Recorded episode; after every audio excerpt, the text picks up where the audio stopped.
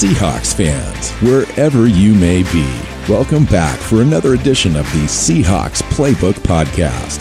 Join your host, Bill Alvstead, and co host, sports writer and football analyst Keith Myers, as we talk Seahawks football.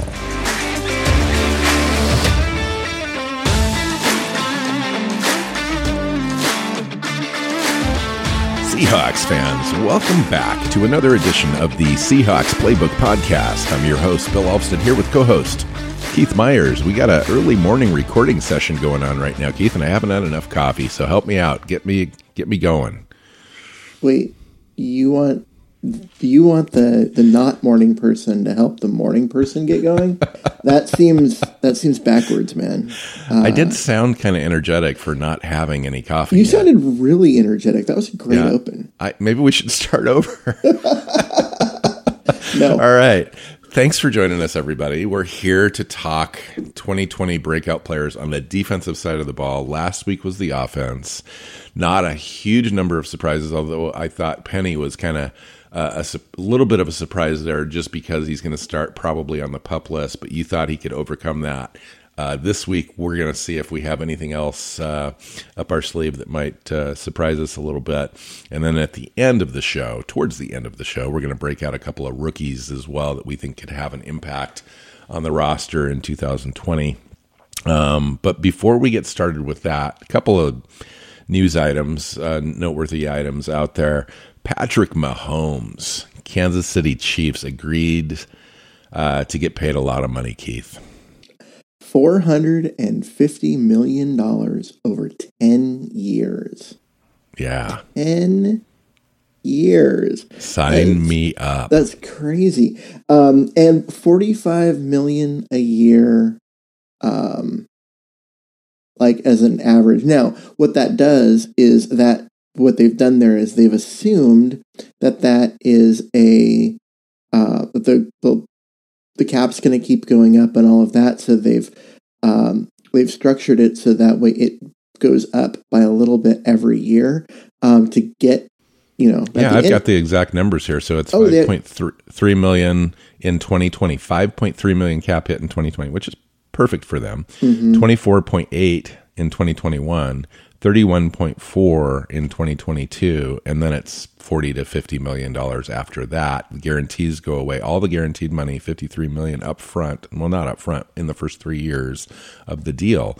So this basically allows that structure allows the Chiefs to be competitive from a roster standpoint for the foreseeable future for at least the next 3 years if mm-hmm. not longer because they can they can also the, the contract is structured in a way where they can add uh, more um, bonus money, take away some of the base money of the contract, and just kind of push this thing forward for basically as long as they they want. So they could, in theory, um, stay cap relevant with this deal for the next five years.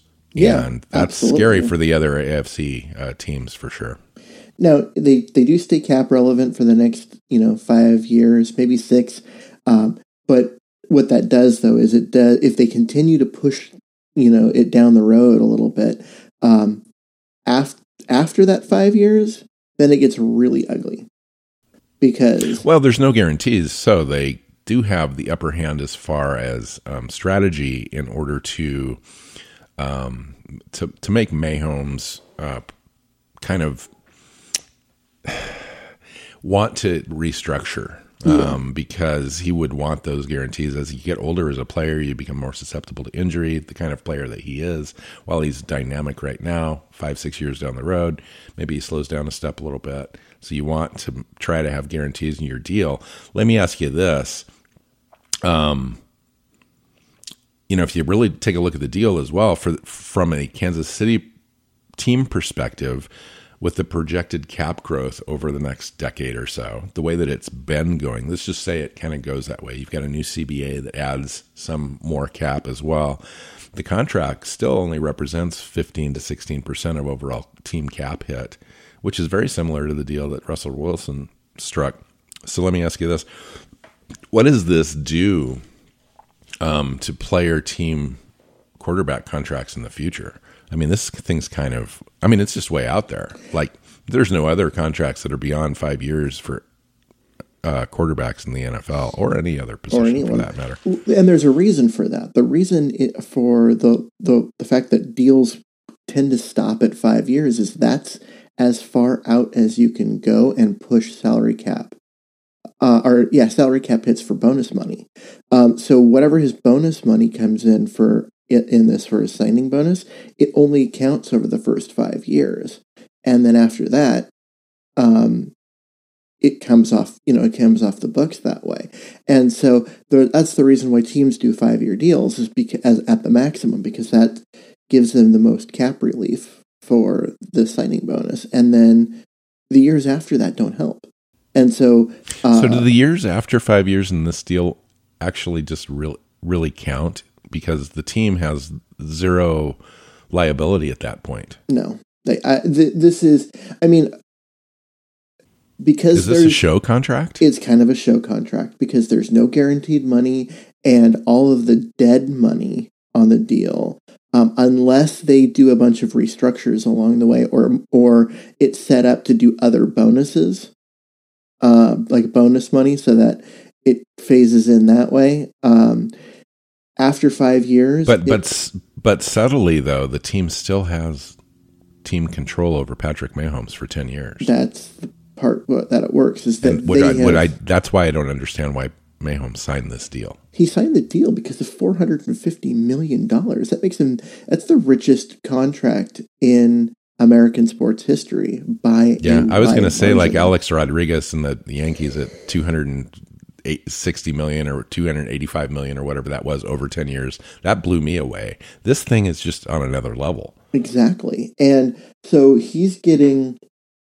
a ton of money and he's guaranteed it's guaranteed for injury up to a hundred and forty million dollars. Yeah, that's so, just absolutely crazy. Talk about hamstringing your franchise. We saw what that did to the Seahawks with Chancellor with mm-hmm. a tenth of that amount.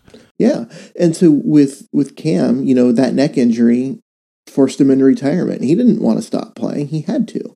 Um, and you know if that happens to Mahomes uh, this next season, then they basically have to hold him on the roster for two or three years because they can't take that 140 million of injury yeah. guarantee in one year because that's their entire cap. You know, like it's not, but it's they would have to cut pretty much everyone and be an expansion team sure. to take a, a, cap hit of 140 million in one year. So they're they're even spreading be, 140 million over three years is astronomically difficult. Yeah. And so it's one of the things they're gonna ha- they were they're gonna have to hold. So that right there is part of the reason why he took it is because he knows no matter what that is a ton of money um, and yeah, good on Patrick Mahomes. I mean, congratulations to the player. You know, the thing about Patrick Mahomes, dude, is if you really look at his career, he's ha- only had 36 starts or 35 or whatever it is, and he hasn't really had a bad game yet. He hasn't. Uh, he has a QBR rating of over 50 in every single one of those games. Mm-hmm. Russell Wilson has uh, a QBR rating over 50 in only three games, uh, three straight games so far uh, in his current streak. Um, the leader in that is um, oh the, the, the quarterback from uh, the Lions. Sorry, um, Stafford. You know who I'm talking about? Yeah, Matthew Stafford has nine, and then Mahomes has 36. Um, so he's you know he's just on another level. He's a great quarterback, young kid, fun to watch. Oh, he's fun. really fun, and he's in a perfect offense for him. So I mean, as far as the marriage of Kansas City and uh, Mahomes, man, it's is nearly as perfect as you can get, and that explains why they were they came together so quickly uh, to do this deal. I mm-hmm. mean, and they locked him they locked him down, which is which is what a franchise wants to do. So. Um, okay, so let me ask you oh, one more question. We'll wrap this up. Uh, Russell Wilson. How does uh, Russell Wilson was the richest player in the NFL before this contract? Not anymore. How does this affect uh, quarterback contracts going into the future, do you think, especially as it relates to a player of Wilson's stature? I don't know that it does because this it's is so out there. It's it's so out there, and it's such a unique situation for him to be that young. because he came into the league at like 20 or 21 so he's only like 23 now Yeah, this is his first payday payday Uh-huh. contract. um, and so he's really really young he's coming off a super bowl win and an mvp and um, it's such a unique situation that a 10 year um, a 10 year contract doesn't even get him to the end of the end of his career he could still like play the entire contract out and get another giant payday because he'll be Another 30 five year contract. yeah, because he'll be 33. And so it it it's such a unique situation. I don't think it affects anything. Um what's going what's going to cause uh the market to shift is going to be um See, now you lost a name earlier, and I'm going to lose one now. Um, from Houston, Lamar Jackson. Oh, okay. Deshaun He's- Watson. Deshaun Watson, um, because his contract is coming up, and he is going to have an opportunity to set the bar for what contracts are going to look like going forward because no one else is going to get a 10 year deal. In the same way that nobody else got the fully guaranteed contract that um, Kirk Cousins got. Uh, and so, um, yeah, so you're, you're going to see uh, you're going to see deals go up because people are going to look at that 45 million AOIP and they're going to point at it and go, "I want that." Uh, but I don't think you're going to get 10 year deals and you're going to get going to get like these kind of crazy uh, contracts. But you are going to see. are we ever going to see anything? Are we going to see things tied to the cap as I, far as percentage? I think that might actually be uh, in the future. Now, Mahomes' deal did not tie it. To I was surprised actually, but it ends up being essentially uh, increases over time. Well, gives him uh, it basically pays him out 15 to 16 million of the percentage team cap, which Mm-hmm. is pretty much the going rate for a premium quarterback. Yeah, and that's but that that assumes that the cap continues to go up at the same rate that it has been, Correct. and that COVID nineteen doesn't. Yeah, that was that was the interesting twist to this contract is when they actually did it, which is in a year where he may not even play it down. Um, but that you know, whatever. Okay, the next one was Clowney. So Clowney made the news just a little bit this week in the fact that the Raiders are the latest team to enter the Clowney sweepstakes, if you want to call them sweepstakes. The Clowney deal. Um, he, apparently, they made a low offer. Don't know exactly what the numbers are there. I would imagine that number is somewhere in the nine to twelve million dollar range. Um, given the fact that every other team is kind of on record as being slightly above that, uh, including the Seahawks.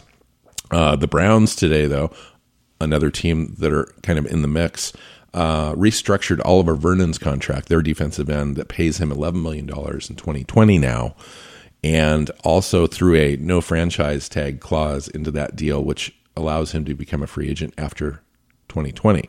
So, but that that essentially took up a lot of their cap this season, um, and there's word out on the street that that took them out of the Clowney deal. Now that helps the Seahawks in that there's one less team now out there. The Titans are the other team, uh, according to rumor, uh, but we don't know if they've offered him a contract or not. Yeah, I mean the Titans have been the other team that's been sitting there with the Seahawks uh, from the beginning, and you know it was thought that uh, that they were would at some point come in and just be like, okay, let's get this done and give him closer to what he wanted, or at least you know a bigger number, and that and that would be um, possibly how this ended. Um, but they haven't. They haven't come in um, and and made that play. They're very content to wait this out, and uh, which is interesting. And so now you get the Raiders involved with a low ball offer. Now, uh, interestingly, like okay, uh, this is my thing, right? Um, when whenever these leaks come out, who benefits by it? So and, and who who leaked it? Who benefits by it? And it's pretty easy to look at this one and go, well, does Clowney benefit by it? Maybe because they were going, hey, look, there's another team interested. Seattle, yeah, he's in the offer. news. That's it, though. Otherwise, it benefits Seattle the most. But does it benefit? Um, does it benefit him knowing that it was a lowball offer?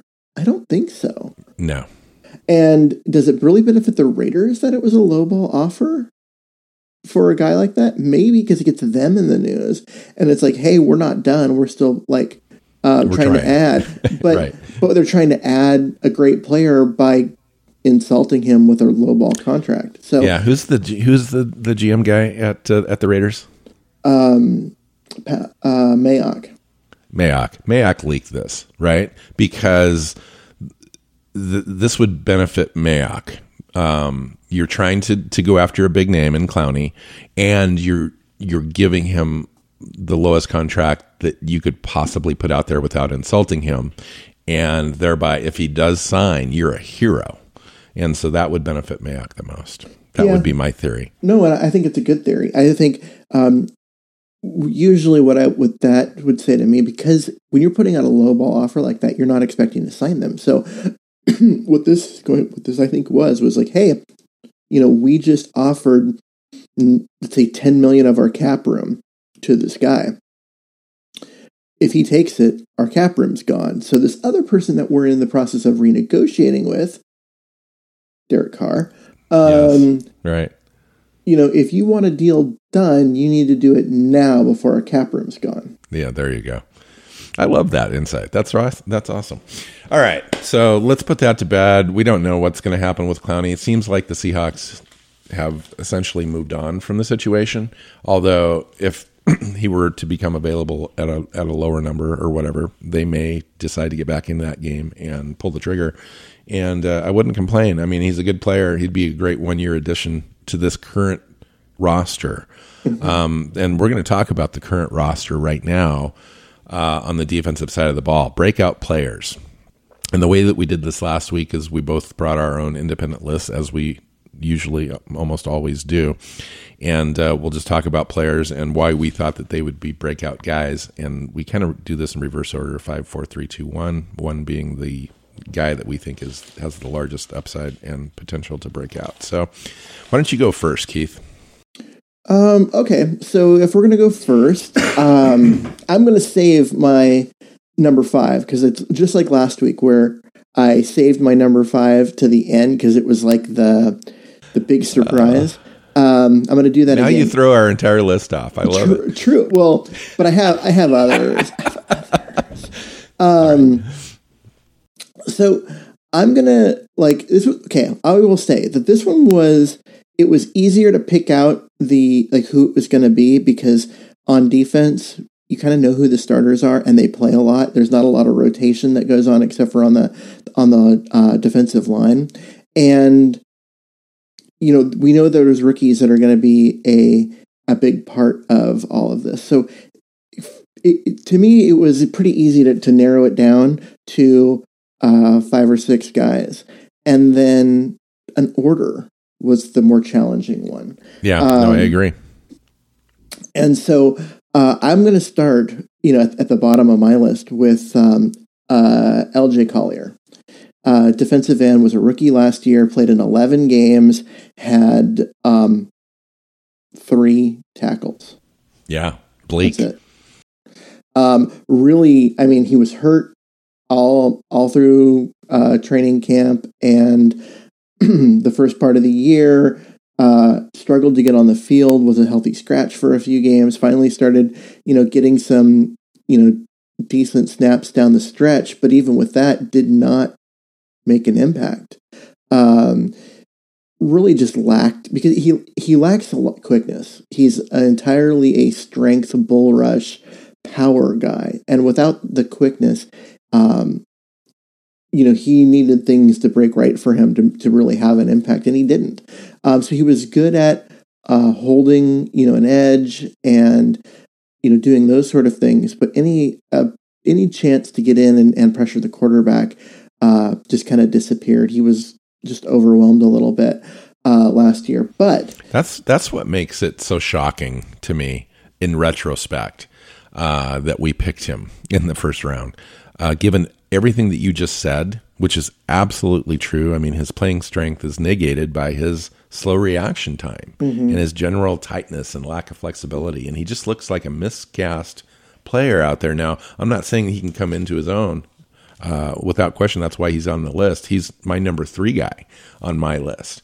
Um, and and the reason for that is a he's a number one former pick. He play, plays a position where he probably could get a lot of reps, and there's an there's a big huge chance that he could develop and kind of break out. And mm-hmm. so, um, three tackles on 152 snaps, though 14% of the overall snaps available on the defense in 11 games.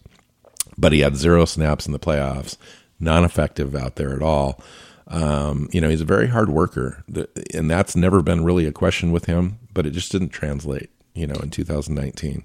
Yeah, and I think it's go. I, I, think it has a better chance to. Let's put it that way. He he is going to be used a little bit differently um, it, this year. He's going to get a chance to set the edge on on running downs because that's his play strength is always going to be against the run at, at the five tech. But they're going to move him inside uh, to the three tech, which really they wanted to do last year, but because he had never done that uh, at college or whatever, it's it's a different game on the inside where you're fighting against guards and centers than on the outside where you're playing angles and stuff with um, yeah with tackles.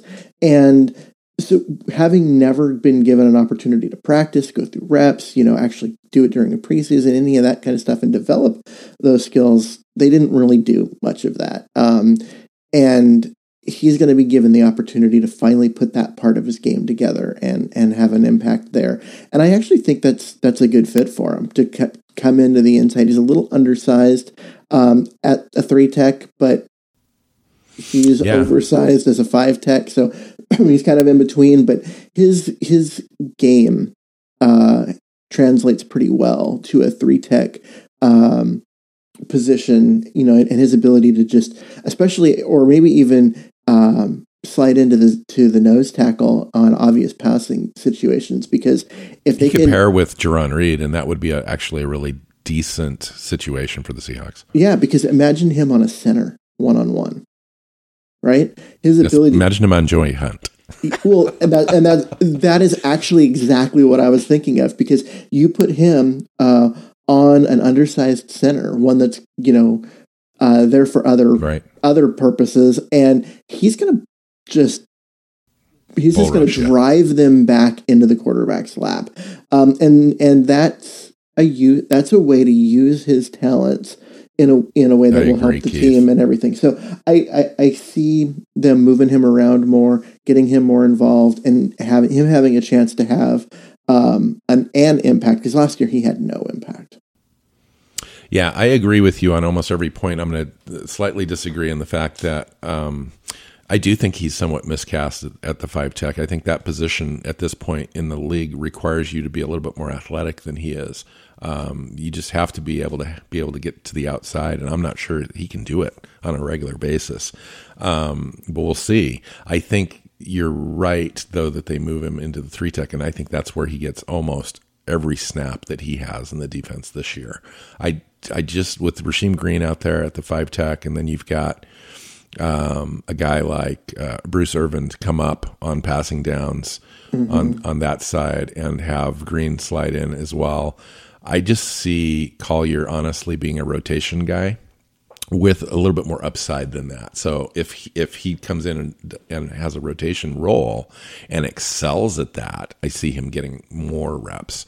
Um, and and from that three tech spot, I mean, here's a guy that could come in with Jarran Reed. Jarran Reed slides over. Poona Ford comes out on passing downs, and now you've got three legit, uh, potentially penetrating uh, pocket rushers uh, on the inside. Um, I just don't know that he's an outside pass rusher. No, he's um, not an outside pass rusher. Didn't see that at all. No, he, he's not an outside pass, pass rusher.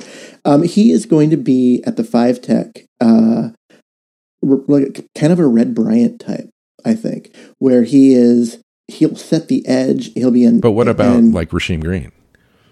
Um, like where does he where does he get playing time? Well, he gets playing time in that uh, you're on the defensive line you typically your the p- players that play the most snaps are only getting 60 to 65% of the snaps. There are plenty of snaps for other players um, on on that. So, uh, but I but that's what I mean is for Collier's like role in terms of um, on field schematics, I, I see him more as a Red Bryant type, where he's there as a run stuffer, moves, you know, and then uh, if they're going to get him snaps, he's going to get a few there, uh, especially in short, you know, third and one type of situations where they're or goal line situations where where the other team's going to more be more likely to run. You're, you're gonna you're gonna see more Collier, um, but he's going to be yeah he's going to be. Um, he's not going to be the, in the base defense. He's going to be that rotation because Yep. uh, Rasheem Green's going to be the the starter and going to get more of the snaps and and he could get more, more of the three tech snaps. I mean, Collier might be a guy just odd man out. You never know. I think he's got an opportunity to get ten to fifteen snaps a game, but is that enough to really get him rolling and stuff? I don't. I just don't know. It'll it'll be interesting to see how that rotation works.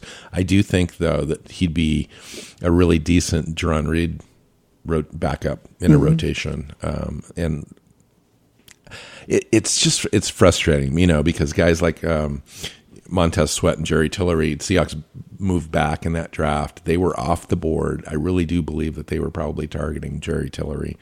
Um, you could see it in the disappointment in their faces, you know, when their pick came up and they reached hard, badly for Collier, I believe. And, you know, Deon, cornerback DeAndre Baker, Kaleb Mc- McGary, the offensive tackle, Byron Murphy, cornerback, Deebo Samuel were all on the board right there and ta taken right after the Seahawks pick. Um, but I think, you know, with the Frank Clark deal uh, right before the draft, they just felt like they needed to get something, and ne- needed to get that replacement in there. and um, I just, I don't know. I mean, this is just one of those deals where I don't know how this is going to work out long term for the Seahawks for Collier, but he's on my list because he definitely has the potential to break out in year two, especially if he comes into camp healthy, uh, comes into camp ready to prove every, everyone wrong, which he recently did on an interview. Uh, was anxious to, to get out there and show everybody that was kind of dissing him that he was he wanted to live up to the player that uh, the Seahawks expected him to be. So, and if he does that, uh, he could definitely have an impact. Even at the five tech, Keith, there's some upside there. Um, you know, you don't always have to be the premier guy at the five tech position. That's not the way the defense is designed. You're almost intended most often to, like you said, hold that edge, set that edge, hold, stand to your position, not penetrate, and allow your linebackers to come up and make plays. And um, if he can do that, he could end up being in a nice rotation with Green. Yeah, and the thing is, like that is something the Seahawks ask their five tech to do, is to keep the linebackers clean on runs to that side, set the edge, keep the running back from getting outside, um, and then you know eat a block or two, and uh, let Bobby Wagner do his Bobby Wagner thing and come up and and uh, Yeah, destroy someone at the line of scrimmage. Yeah. Yeah. All right. So there's my number four. All right. Your I'm going to go with I'm going to go with my number 5 guy. Okay. Uh, Cody Barton. Yep. Uh, Cody Barton's an, a nice little player. Uh, we moved up in the draft last year to get him at 6'2", 240. He ran a 4.03 short shuttle and a 6.93 cone. Those are elite numbers um, for for a linebacker. Absolutely. 4'6", 40, ran a 161 10 yard split. So he's got really nice short area quickness and agility to kind of navigate through traffic and all that kind of stuff. Just didn't see enough of it last year. Kind of miscast a little bit, but but did get some playing time, um, especially as the season went on with Kendricks uh, out for different periods of time. Um, so he's athletic enough to play the Sam or the Will, but the Seahawks' future for him, I think, is probably at Sam, given the fact that they just signed uh, Jordyn Brooks, um, drafted Jordyn Brooks. Um, and Jordyn Brooks is probably going to be a more natural will over time until Bobby Wagner leaves, and one of those two players could come in and probably play. And see, that's linebacker what I. I was going to say. I, for me, I think his his long term future is as the will linebacker. Uh, they drafted Jordyn Brooks. He's going to play um, the Sam, you know, this year, and may may play the will for a couple of years. Uh, but his long term future is the next Bobby Wagner in the middle of that defense. So that's Which player, Jordyn Brooks or Barton? Jordyn Brooks, and so that leaves Barton to be the, um, you know, he's going to be the Robin to Jordyn Brooks's Batman and be this the Mhm. will linebacker. I, I really see that that where is where this uh, linebacker core, core is. Yeah, because Barton's to- got excellent drop back and, and pass coverage skills. You know, he's he's an excellent off the ball linebacker. So we'll see how it mm-hmm. goes. You know, he's a tough, aggressive player with a nonstop mortar. He's got great, you know, leadership qualities, and he he does the special teams thing. Uh, last year he had 151 defensive snaps, but he had 317 special team snaps in 2018. He became a core special teams guy, which is great. You know, for a third round pick and a linebacker that doesn't have a lot of room on the linebacker group to get playing time, you definitely want to be able to uh, utilize your skills um, in in special teams, and he did that. He's got also some value um, backing up Bobby Wagner at the mic. Uh, Barton played middle linebacker at Utah, so he's got that experience. He can recognize uh, def- uh, offensive schemes and make play calls, all that kind of stuff. So he does have those skills, and that's a valuable uh, asset to have on your defense. So with Jordyn Brooks and Barton uh, going into the future, and Bobby Wagner still playing at an elite top end level, this defense is in pretty good hands at that spot. Mm-hmm. Absolutely, and um, so the thing with with Barton is it's going to be as far as having a breakout year in 2020, it's going to be opportunity. Yeah, yeah, yeah. Let's talk about playing time because yeah. you've got Bobby Wagner there, um, who's still an All Pro. I mean, he was an All Pro uh, last year. You've got KJ Wright, who uh, had a bounce back year. Still, you can still see that he's lost a step and he's a little slower, but he but he's, he's not going to give up his spot without a fight. No, and he's he's so smart, and his ability to sniff out a screen is as good as you'll see um, in the league. And um, you know now you've got uh, Jordyn Brooks coming in, who's going to fight for uh, and probably be the Sam linebacker in you know week one. And so it's like okay, well, well and Bruce Irvin. And yeah, Bruce Irvin's going to come in and and he's going to play a lot of Sam linebacker. Although I think he'll play more defensive end. Mm-hmm. Maybe he'll be week one, the Sam linebacker, but you're going to see Jordyn Brooks phase into that role um, and Irvin play more end um, as the season progresses.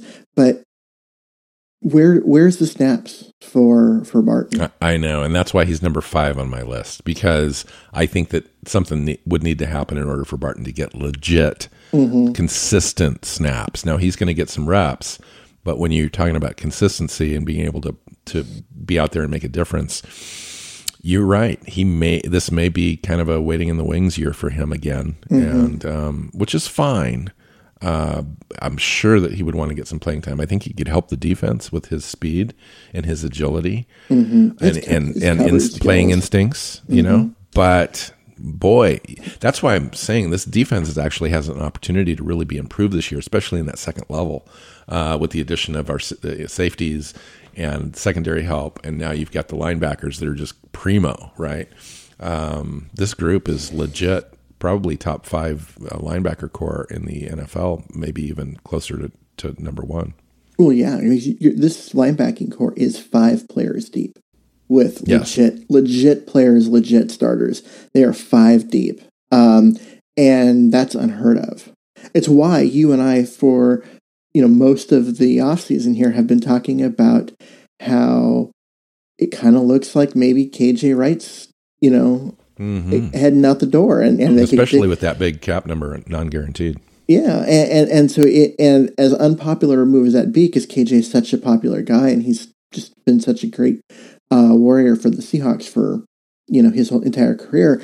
Um, just from a football standpoint and from a business like roster building, uh, cap you know standpoint, it would make a lot of sense for them to move on from KJ, but they haven't. They don't seem to be wanting to. They're just going to hold on, and um, you know, if the team wasn't so darn loyal, you could l- seriously make a, um, a a really nice argument to trade KJ Wright to a team that was linebacker weak um, that would be willing to extend him another year to to kind of make that contract look a little bit better for them.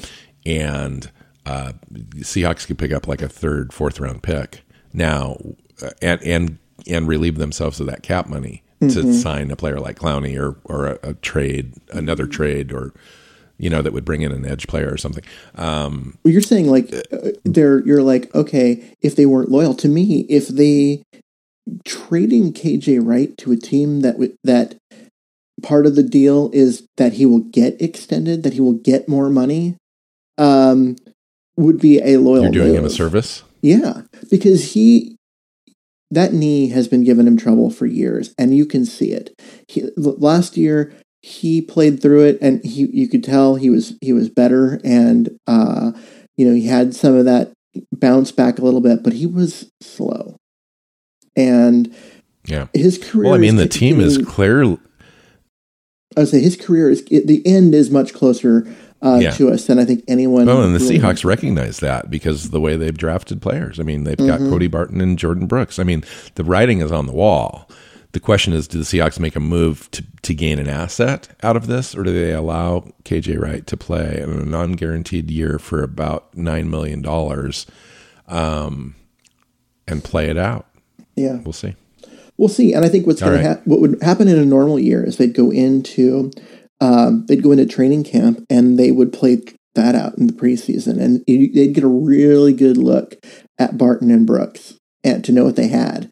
Um, and other teams would have take would, would get a real good look at their linebackers and realize, whoa, we need help.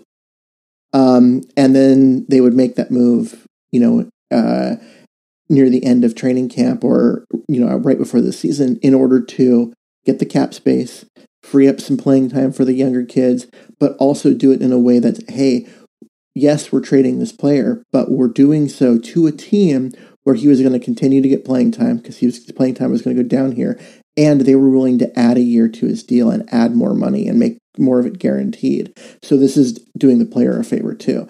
Um, and yeah, I think if you if you legit stop back, step back and ask yourself as a fan, would you be comfortable starting Bobby Wagner at middle linebacker, Jordyn Brooks at the will, and Bruce Irvin at the strong, with Cody Barton backing up essentially all three of those positions. Would you be willing to go into the season like that? And I would say 90% of the people out there would, would say that that was probably legit. Mm-hmm. Um, and, and so then therefore, if you can get assets in return for KJ Wright and also gain cap space to make another move possibly to help your team, um, Gee, boy, that would be hard to not do as a GM. Yeah, and that's what happens when you end up with the incredible depth at a single position the way the Seahawks have. They've got they've got five players with starter uh, talent. Yeah, and they've and got only, Bruce Irvin there, and they've got Griffin there as well, kind of sitting backup, out there. Yeah, and those are you know those are backup guys uh, that you know they if you can keep one of them in order to because they both of those guys are, are great on special teams um, that's, that's right. helpful but you're not going that's, to that's right. um, you don't want to count on them to be a starter because that's not who they are but they are um, they're a backup they can come in they can play a few snaps for you uh, griffin especially shows some pass rush potential um, yeah and so, so you're maybe making a roster uh, uh, opening for one of those guys absolutely yeah and it, it would be I know it would be an unpopular move because it would be very unpopular because KJ is such a loved guy and he should be. I mean, he's a he is a Ring of Honor type guy uh, for the Seahawks, in my opinion. Um, but at some but we've point, seen this movie before. Yeah, at some point we've seen the team though. We've seen the team not make moves and allow players to play out contracts and move on without any compensation. Maybe they change it up. Yeah, I mean, th- this is really the difference between the Pete Carroll Seahawks and the Bill Belichick Patriots. Because Belichick moves on from guys and trades away really good players uh, if he can get a draft a good draft pick back because he knows that player is going to walk in free agency in a year, um, yeah. and is totally okay with that.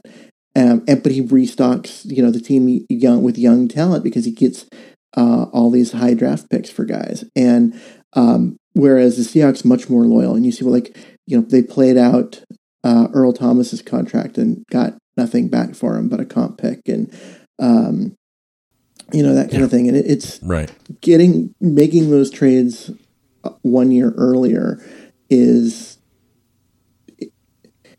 it would be more extraordinarily ideal. difficult. It yeah, is. it's it's difficult, but you have you have to be able to find that line, and I think that um, one of the reasons why the Seahawks tend to get guys to come here is because they know that Pete Carroll's going to take care of them and they're not going to feel like a commodity um, the way they do in Belichick's system. So that's part of it too. Yeah.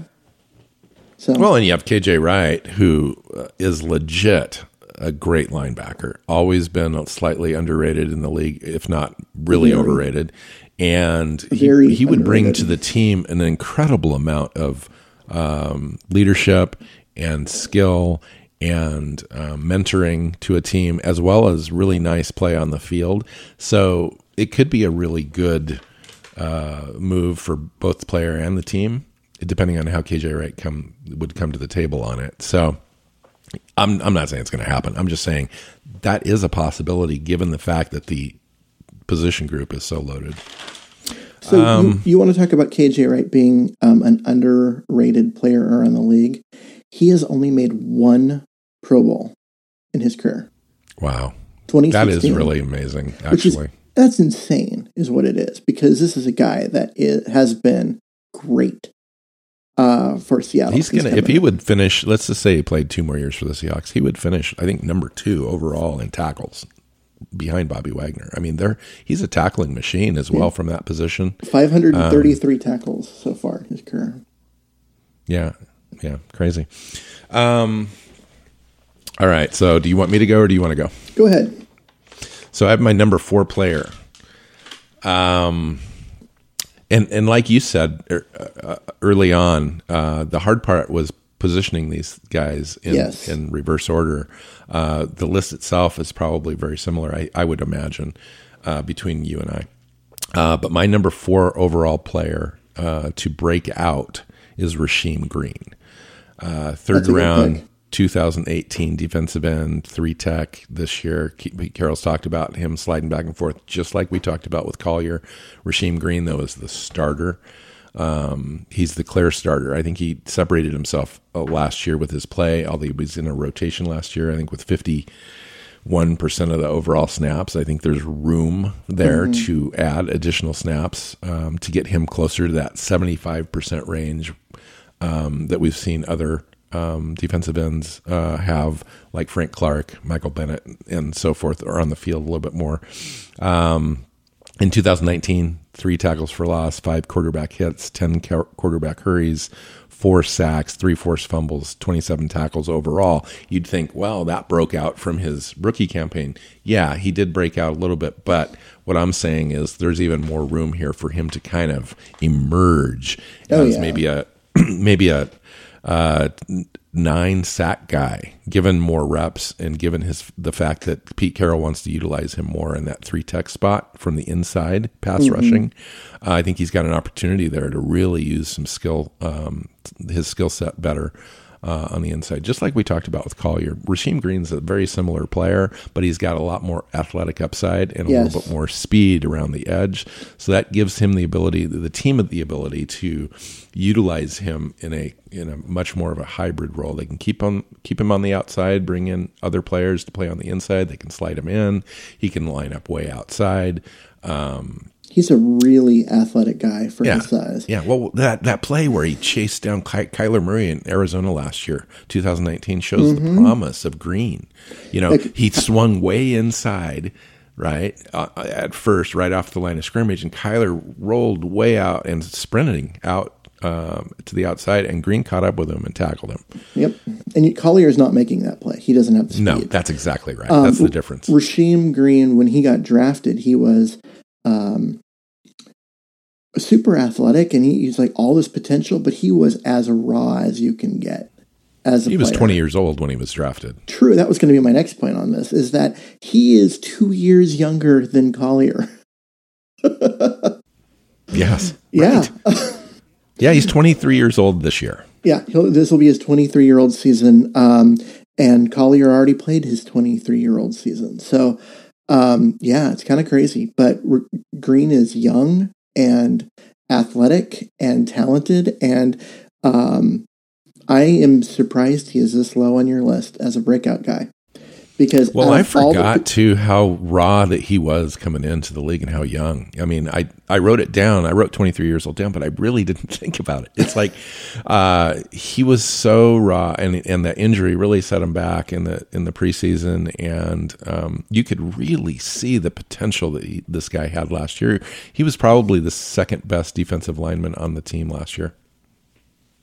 I would say he- especially in the in the last in the last uh, eight games of the regular season. He had would- 18 tackles, two sacks, two forced fumbles, four tackles for loss in the last eight games, so obviously plus Clowney, a sack in the in the playoffs. obviously Clowney. Would, you're going to make that list, Clowney is one. You're going to say Green two. I'm going to say uh, Poona Ford two because Poona Ford had a good year. Um, it's not a statistic job in what he does at nose tackle, but he is. Um, he did his job very well, and then I would say Green would probably be three, um, and which will tell you the state of the defensive line last year. The defensive line that's was pretty bad, um, but Green has Green has this like really top flight potential. Um, like I said, I'm surprised that he was this low on your list. I had him at number Well, two. Let me my- let me say this then, based on the fact that he's number four on my list, that should get you excited about the players I've got at three, two, one. Fair enough. I'll give you that. All right, who do you have as your your next guy?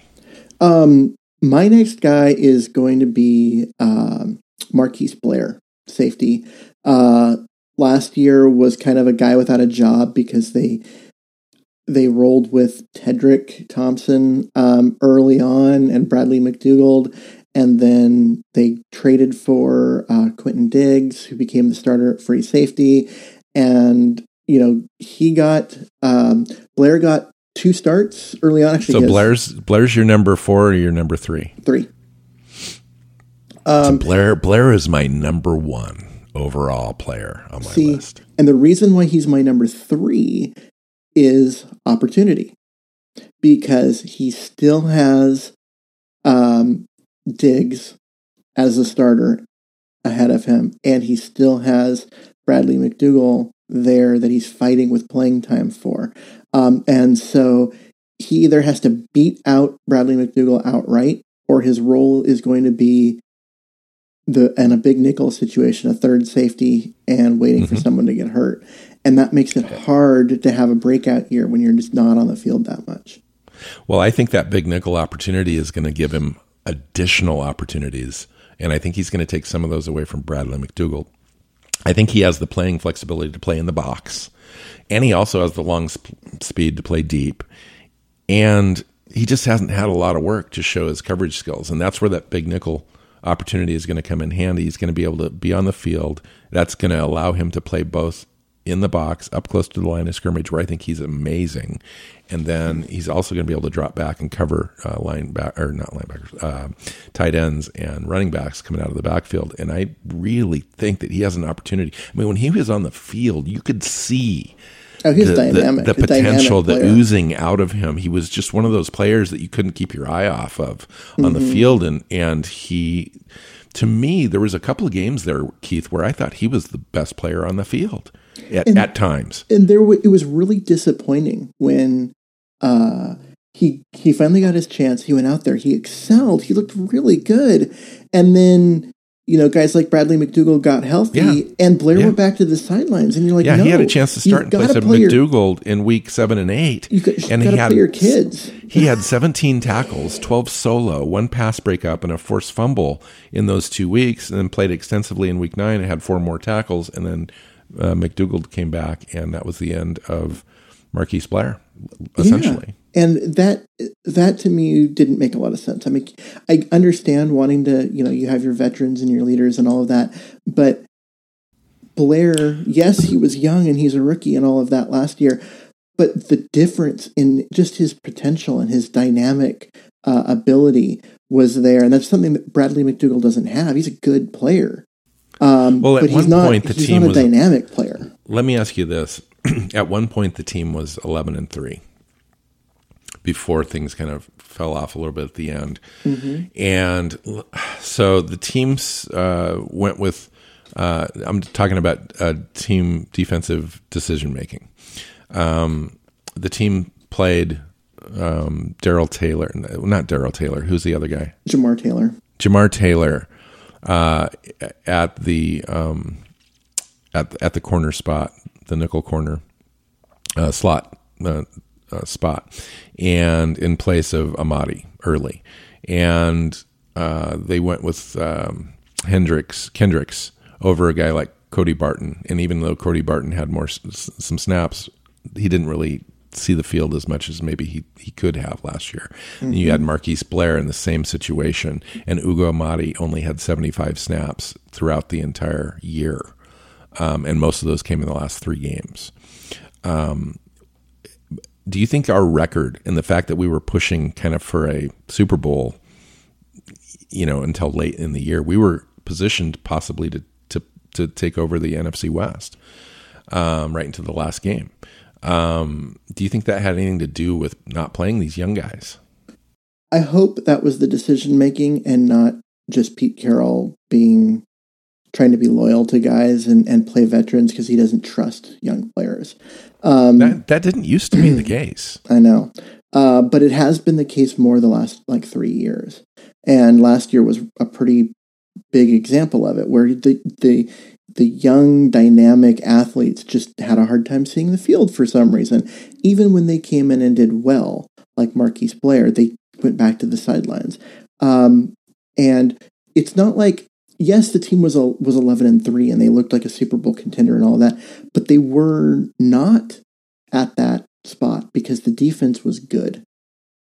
Right, so you have yes, absolutely. The, the records there, the opportunity is there, but the defense was not good.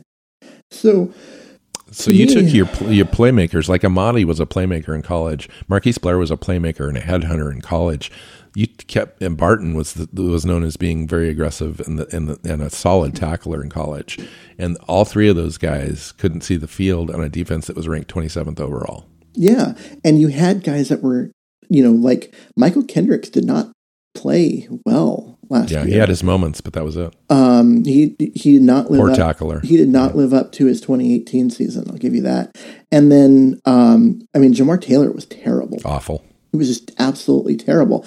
Um, you had opportunities to upgrade your defense with young, dynamic players, and they chose to play super conservative in terms of that decision making and keep the veterans for most of the year. Let me ask um, you this: Is Pete Carroll going to make the same mistake this year, not playing Marquise Blair in favor of Bradley McDougald?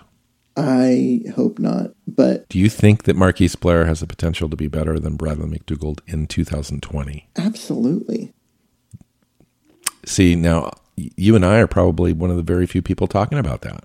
Everyone seems to think that Bradley McDougald is this player. Yeah, he's steady. He's got great leadership ability and all that stuff, but he's okay as a player. You know, he's he's not great. He mm-hmm. doesn't have any sort of flash as far as having an impact on the game, making impact plays, generating turnovers from that position, all that kind of stuff. Yeah, he's going to intercept the ball a couple times. Maybe he's a better playmaker on the ball than Marquise Blair is today, but you got to give Blair an opportunity. Yeah, I think so too. Even if it's more rotational, where you you have McDougald out there for as the starter and whatever, but you make sure that you get Blair snaps in every game at that position um, because he's just a more dynamic athlete. And I agree. That's why he was my number one. I thought that he, if given an opportunity, he could come in and really change the defense. Yeah. And so he was um, he was my number three because of of uh, opportunity, and I I am afraid of Pete Carroll. Uh, Me too and you know company basically saying nope we're going to have you live on the sidelines again and i that would crush that would crush me because he's too good of a player to have on the sidelines. Wow. So. awesome. Well i've only got one more guy to, to talk about. So um, who's your so other why guy? Don't you, well why don't you go first? That way I, you've probably got two more guys to talk about. I do. Um, so my next player uh, is someone that we've already mentioned uh, and that would be ugo amadi um, is that and your he's last my one? last player. He's my la- that's my last player. And so um, Ugo Amadi is uh, was a college safety slash slot corner. Uh, is going to be the nickel corner in this year. Um, he came in. We thought he would be given that opportunity at some point last season, given that uh, there wasn't really any other option. They the I was shocked. They brought in Jamar Taylor, and he was terrible. Um, he lasted nine games before they finally gave up on him. But even when they gave up on him, it wasn't uh, Amadi that was getting, uh, you know, the playing time there. You started to see guys like Akeem King come in and and, and get and, and more and, linebacker play in, in the base. Mm-hmm. And so you you just didn't get. Um, he never really got a chance until the end and, and in the playoffs. And when he finally got on the field, guess what? He looked really good. Tor- well, he got torched in the playoffs. Well, he did a couple times, but he also in Adams had eight receptions, 161 yards, and two TDs. In, and the most notable play of the entire playoffs was when Amadi went one on one with Davante Adams on on the game icing play and found Adams for a 32 yard fade. True.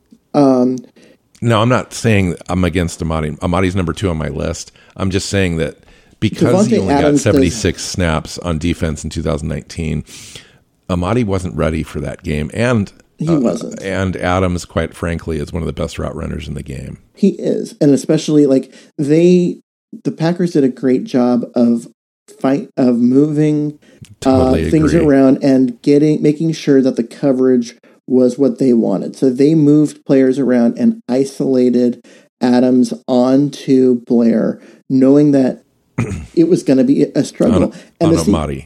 Yeah, and they and the the Seahawks didn't didn't adjust that game icing play with that fade. Yeah, um, you needed. And you have, and I were talking about Ken Norton Jr. after that game. Like, what is going on with yeah. with the scheme? Why is Ken Norton Jr.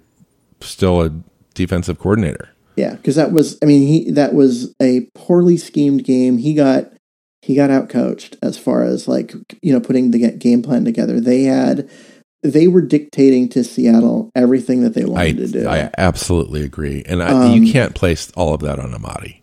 No, and and so the, you know you're putting him in his first like extensive playing time.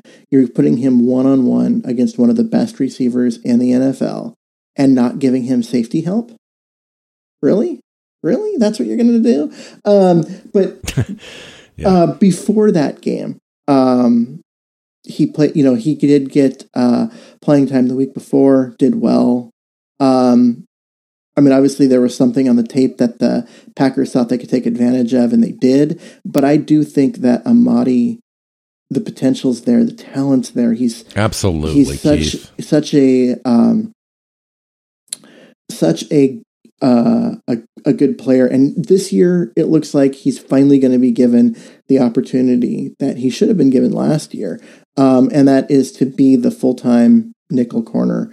Yeah, um, the last two years at Oregon, he had six interceptions, pick uh, three pick sixes, two in one year, mm-hmm. four forced fumbles. Um, started the last three games at nickel corner with 55 snaps, had five tackles and an interception, but he hadn't didn't see any snaps between week three and week 14.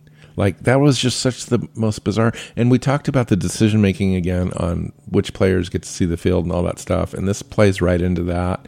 It was the same same deal with Amadi, and I just didn't get it. I mean, knowing and and you and I maybe watch a little bit more Oregon football than some of the other folks. Um, at, at the time, and um, Amadi clearly is has really nice upside as a as a terrific player. Um, they drafted him what in the third round, fourth round. Um, it's it's it's just one of those things that's confounding to me. When our defense was so poor last year, that you just not giving these younger guys an opportunity, especially clearly knowing that this guy is probably going to be your starter going forward, not giving him any opportunity to get better read defenses, make plays, all that kind of stuff. And Amadi is known as being kind of a playmaker. He's a great ball hawk. He jumps routes. He's, you know, puts himself in a position to like make plays and hopefully we can see that this year. And that's why he was number two on my list. Well, and and for me, like the big thing is like with Marquise Blair, you had you at least had um, Bradley McDougald, who's a good player uh, there. He's not a he's not an All Pro candidate in any way, and he's you know maybe borderline pro ball, maybe, but he's at least a good player. At the slot corner, you had Jamar Taylor, who was terrible, inexcusable. Um, and then when Taylor finally, they finally gave up on him and cut him, they went with Akeem King, who really wasn't that good either. Um, yeah, he doesn't have enough agility to play that spot. No, he's he's too big. He's a he can cover tight ends, and that's it. He's a yeah, he can cover tight ends, and he can do that really well. He's more of a a big nickel um, in that situation. Where you, you put him on you put him on a um, you know a, an elite tight end, a guy like Kittle. Um, Kelce. Yeah, right. Right. and, and, you know, Akeem King, his name got got you know he, we know him from not from last year, but from the year before when they beat Kansas City, um, and he sh- he was the guy who shut Kelce down, um, Right. and was a But you're not going to have him shut down a, gil- a little receiver like Edelman or whatever. I mean, he's Oh, just no. not. He's that's not going to happen. But Amadi can play that that Yeah. spot. Yeah, and and so Anyway. it, it was it was frustrating in that, like I said, with with it was it was more understandable with uh, Blair because you had a good player above him. Um, I think he's a lesser player than Blair, but he's still a good player. With Amadi, you had nothing above him as far as talent, and he they still chose veteran over talent, um, even though the veteran was bad um, and that was really frustrating. So, um, yeah, I think he is poised to be the the biggest breakout player on uh, the defense, um, with the exception Given the of opportunity, yeah, with the exception of Rasheem Green, who was my number one. So, um, interesting. so countdown year five, five, five right. one. yeah, so I had Cody Barton, Rasheem Green, number four, L.J. Collier, number three, uh, Amadi, number two, and Marquise Blair, number one. And I went with L.J. Collier. Um, uh, Did we not talk about one of yours yet? No, we haven't. Um, L.J. Collier was my four. Um, Ugo Amadi was my two. Oh, so that were, that's what I'm missing. Um, Blair. So it was four was um, Collier, uh, three was Blair, two was Amadi, one was Rasheem Green, and we didn't talk about my five because I saved it just like last week because it's the big big surprise here that nobody's talking about. You're going to talk Um, about Griffin? No. you think I was going to talk about I Griffin? missed. I just swung and missed. I thought I was going to nail you. No, um, my my opportunity for uh, breakout player that nobody is talking about, that one I saved, is Trey Flowers, cornerback. The guy is he just he was 24 last year. He was not good. Um, he had three interceptions, 82 tackles. He was third on the team in tackles. Great tackler on the outside. They love him for his ability to to make those plays. Um, and you know, college safety, learning cornerback uh, at the pro level, had never played cornerback, looked really good as a rookie, and then struggled last year. Um, you know, with making you know bad decisions and and getting himself caught in um, in situations where you know he was coming up when he needed to be dropping back and dropping back. You know what I mean? Like he was thinking too much, um, and we saw the same thing happen with Quill Griffin, where he looked really good as a rookie and then had a down year in year two. And then last year looked really good, like real, like he was a Pro Bowler, um, one of two defensive uh, Pro Bowlers on the Seahawks last year. Um, the other one, of course, being Bobby Wagner. But and so I kind of you kind of get that same feeling with Flowers that he had that that promising rookie year where you could see all that talent. Um, and then he was really, really struggled last year. And Yeah. um, What do you think that that was caused from? Do you think that it's another situation where, um, where he's just been put in a position to not be successful by A little bit. scheme? I, I, it's not just, it's not really the scheme. I think the scheme fits him really well. I think part of it has to do with the Tedric Thompson effect. Um, and so he That. was he was asking be- he was being asked or he was asking himself to um, I can't make mistakes. I can't take chances. I can't um, you know, I've I've got to be careful.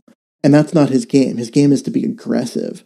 Um, and I think it was it became a mental issue. And then you know once you start, you give up a couple deep balls, or you're in position to make a play and you miss it. You know it starts to kind of roll a little bit. And I think that what we saw down the stretch, the last uh, few games, is that once Quandre Diggs had a chance to, uh, you know, get in there and get some like reps and, and get some playing time, you start to you started to see Flowers play better down the stretch, um, and I think that the trust of his free safety in the back really had a lot to do with it.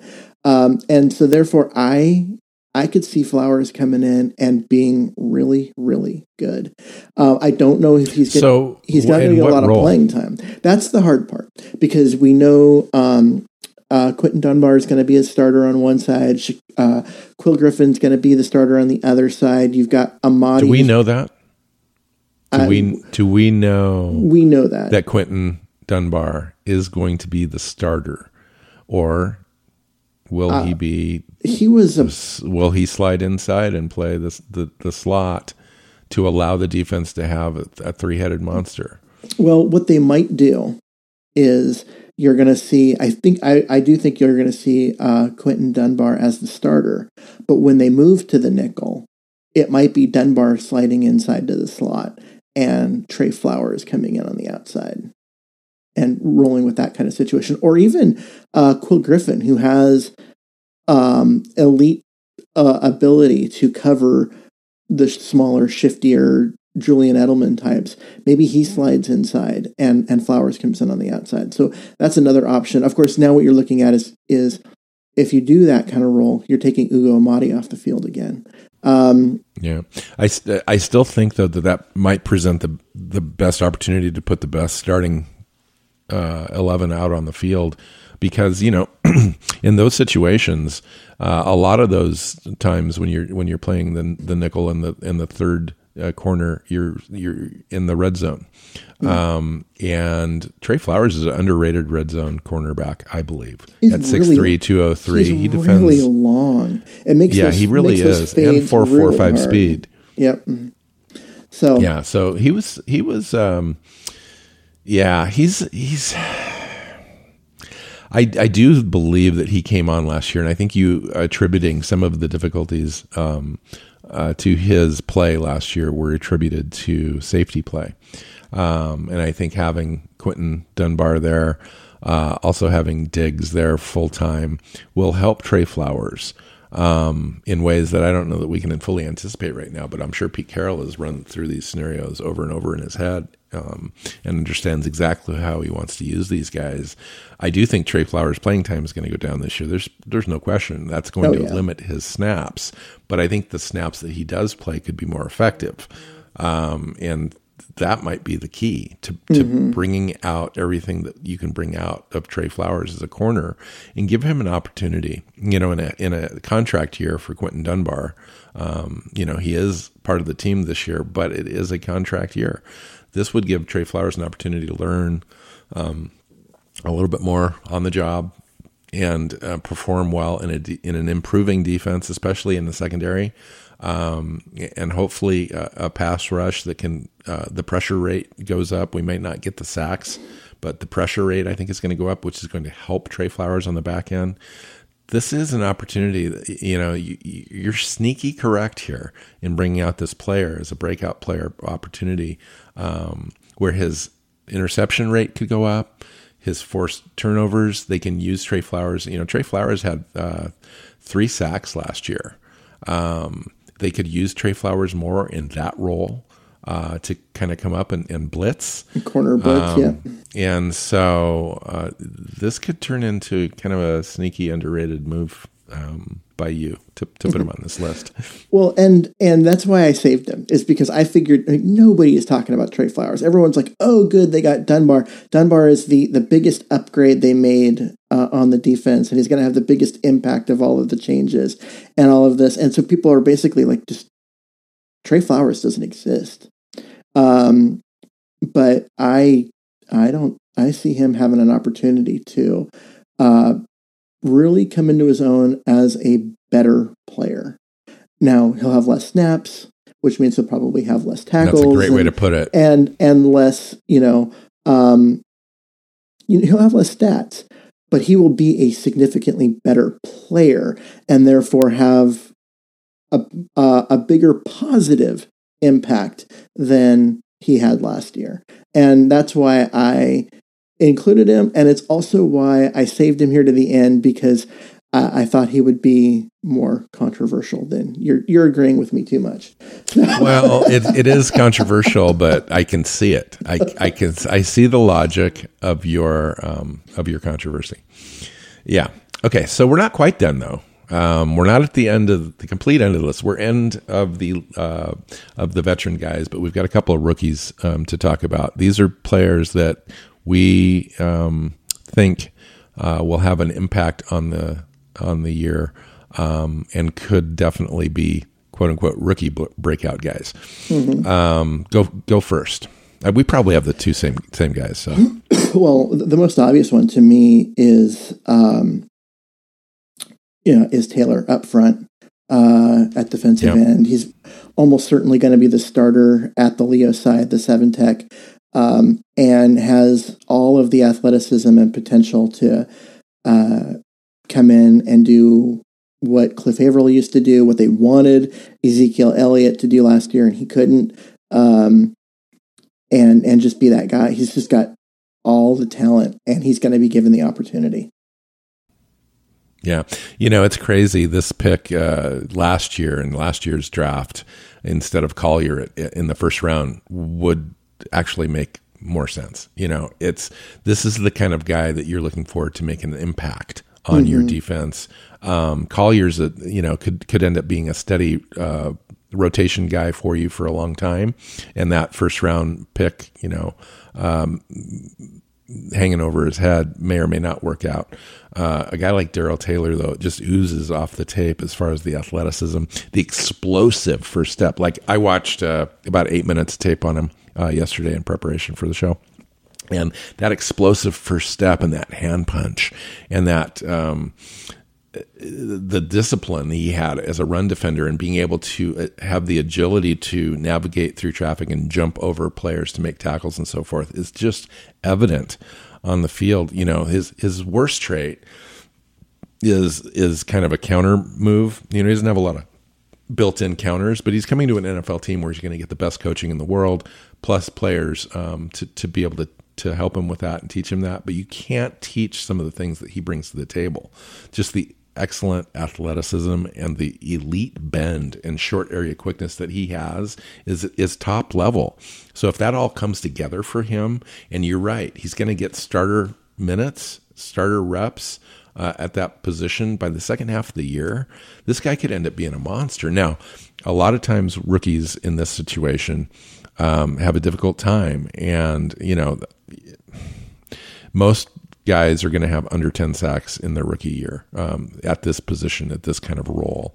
Um, so it definitely wouldn't shock me that he comes in and end up having six or seven sacks, and that's still going to have a, a, large impact on the defense. Um, so it's not likely that he's going to get 10 sacks or 12 sacks or whatever, but the potential is there for him to have a pretty sizable impact on the defense. Mm-hmm. Okay, and then you, the other one I think is is just as obvious. So go for just it. as obvious. Jordyn Brooks. Yep. Um, yeah, he's he's gonna take snaps at at Sam at the will. Um, six one two forty five Texas Tech, one twenty seven overall in the twenty twenty draft. I think he's going to end up take, being the, the, the the will of this team in the future. Um, and he's just a big, physical, rangy, elite speed linebacker who loves to hit and has this urgency with the sideline to sideline thing, and better than advertised in coverage as a tone setter. He can be used as a spy. This is one of the best things I love about him is he can be used as a spy against players like Kyler Murray and Lamar Jackson um, and a, an effective blitzer uh, when we, we decided to use him that way. Um, we didn't have any answers for players like Kyler Murray and Lamar Jackson last year on the team. Um, you know, when you when you lost a step a little bit when when Kendricks was out, uh, which he would would normally take that role a little bit uh, when he was injured. Cody Barton just really wasn't you know quite that that sort of player. KJ Wright had lost a step a little bit. Even Bobby Wagner was a little slow chasing down uh, plays. Mm-hmm. Um, a guy like Jordyn Brooks restores that athleticism and speed at that position, and um, I'm excited about Jordyn Brooks. I mean, the more I look at at this pick, I think this guy's going to be a fixture um, in, in team speed and aggressiveness on the defense for years to come. See, the, the only the only thing that I would dispute out of everything that you said is I don't believe he is the future at Will. I believe he's the future at the middle linebacker spot. Um, he may At, get at the where? at middle middle linebacker. Um, that I don't even want to say it out loud though. So when because you know Bobby Bobby Wagner's not going to play forever, and they yeah, he is. and yeah, they he is. and um, Jordyn Brooks is a guy that will uh, be the Sam this year. He may be uh, the Will linebacker for a couple of years um, while we wait for that inevitable retirement by Bobby Mm, Wagner. But Jordyn Brooks is the future at middle linebacker, and he has all of the Bobby Wagner I don't traits. know. He's I big. don't he's know. I think by fast, the he's time you elite, get- he hits hard.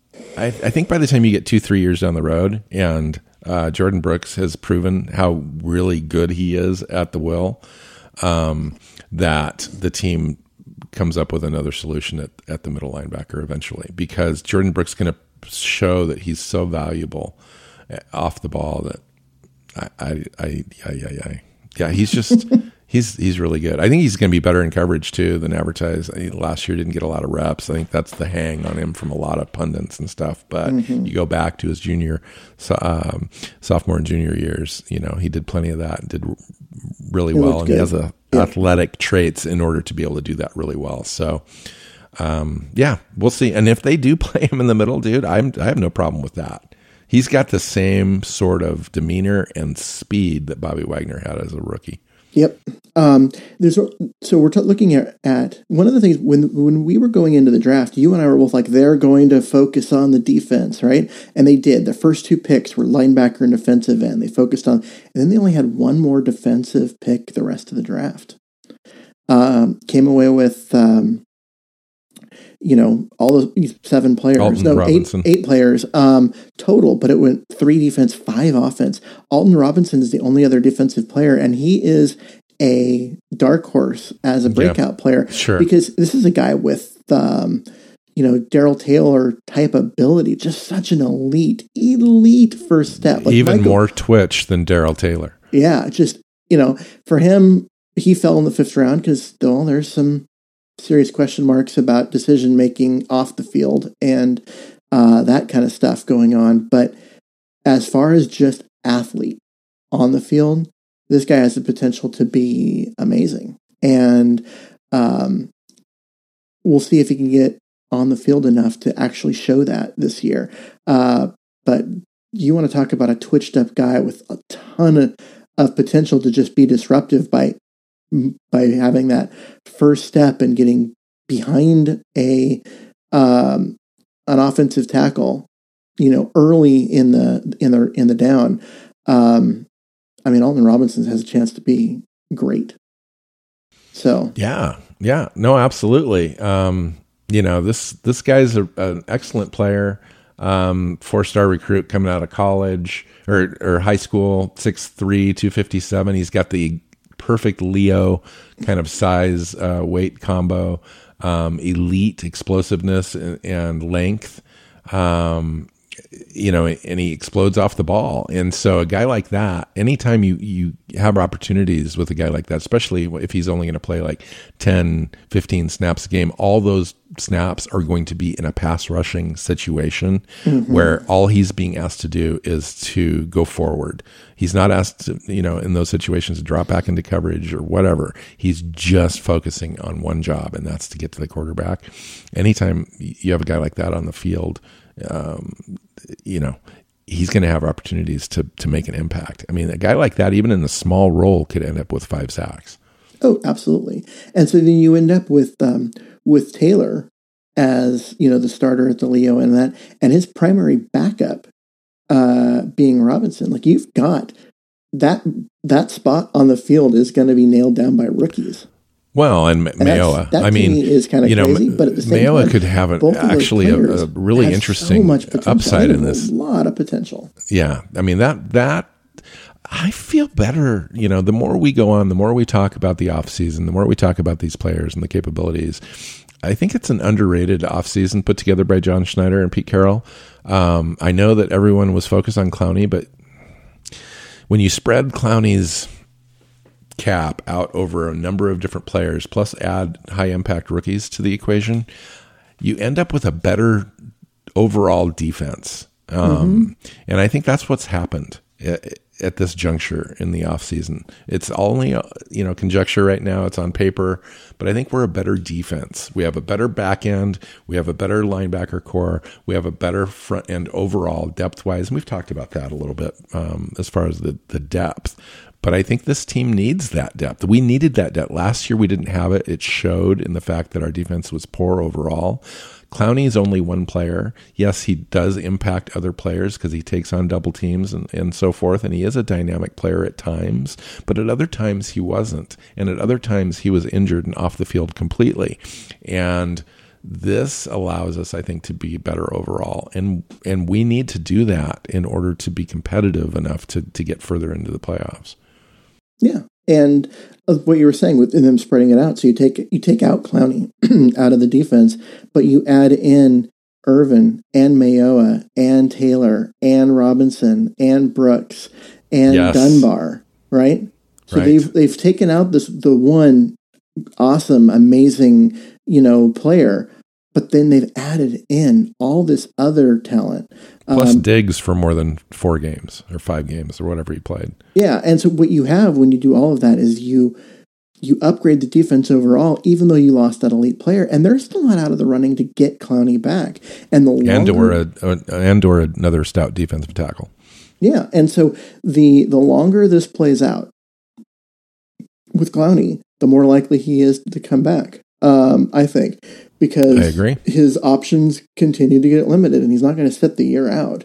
Uh, he's going to go make some money, um, even if it's only ten or twelve million dollars from Seattle. It's not the twenty four he wanted, but it's better than zero if he sits the year out. Um, and so I think he'll come back, and then, but perhaps they don't because instead of doing that, they go get a defensive tackle, which they need another defensive tackle because right now you got your starters, and then your only real backup is Bryan Mone, an, a guy who was an undrafted free agent a year ago and a 360 yep. pound run stuffer.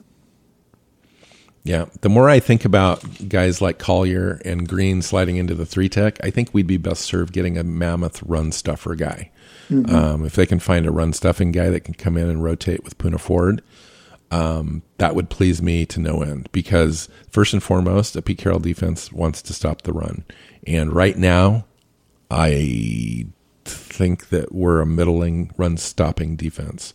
And I think if we could add that, um, add that piece, add that Woods piece that we had last year, that could possibly make this defense into a, a, a you know a, a, top 15 defense. I'm not going to go all the way from you know mid 20s to top 10, but if we can get closer to 15 with our offense that we've talked about recently, uh, this team could potentially be an NFC Championship game kind of team.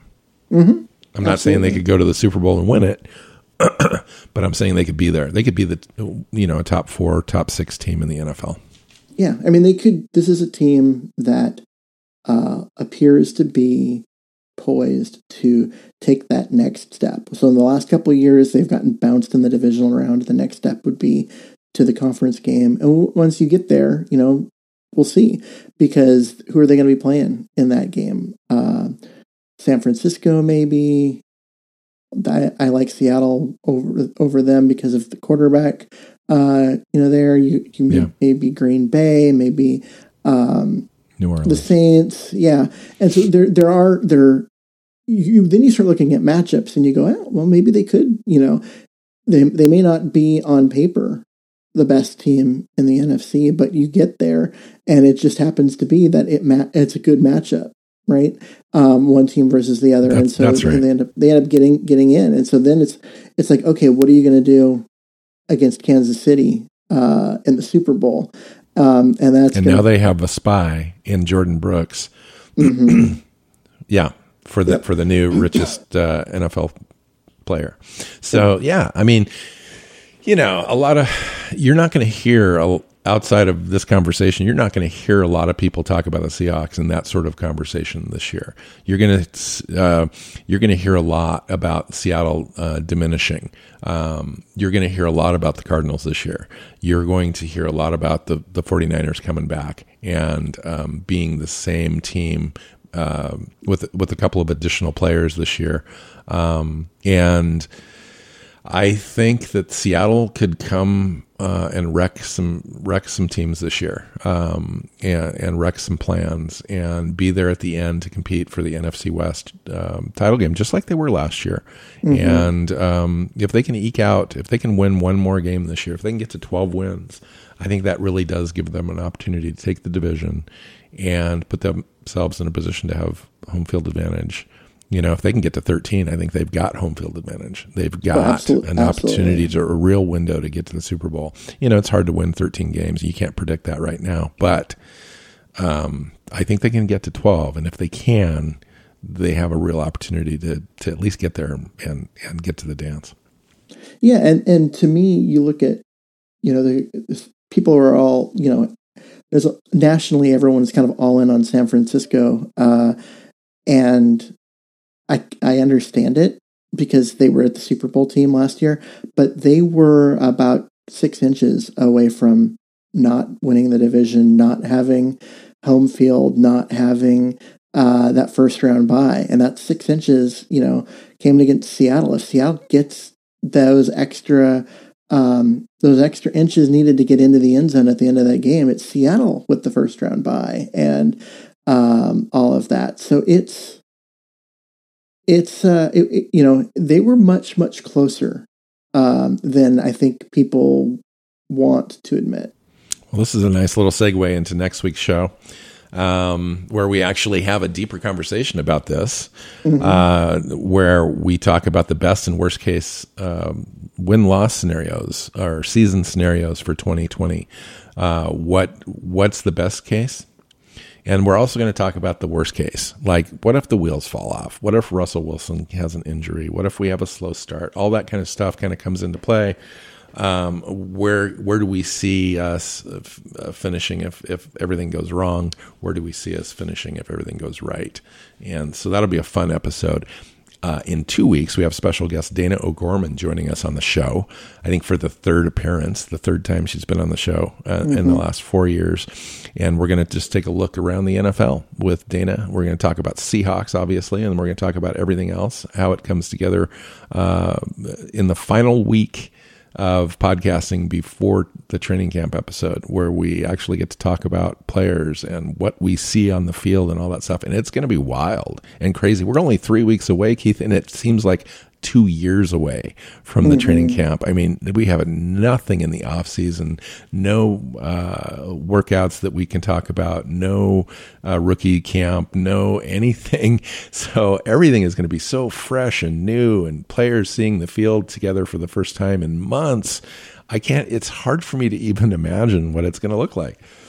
Yeah, I'm. I'm excited for to talk about you know what we're seeing as far as you know watching players and not, you know, and I love our off-season shows, but there's just something way more fun about watching players play and uh, getting a chance to talk about what we're seeing. All right, so we're going to wrap this thing up, and we're going to come back next week. So until uh, next time, Keith, um, you can find Mr. Myers on Twitter at Myers NFL. I'm at NW Seahawk. The show is at Hawks Playbook. Hawks Playbook, SeahawksPlaybook.com has all of the shows. You can subscribe there. Um, you can subscribe on your favorite podcast app. We don't want to have you miss any shows. And we recently just added a YouTube channel.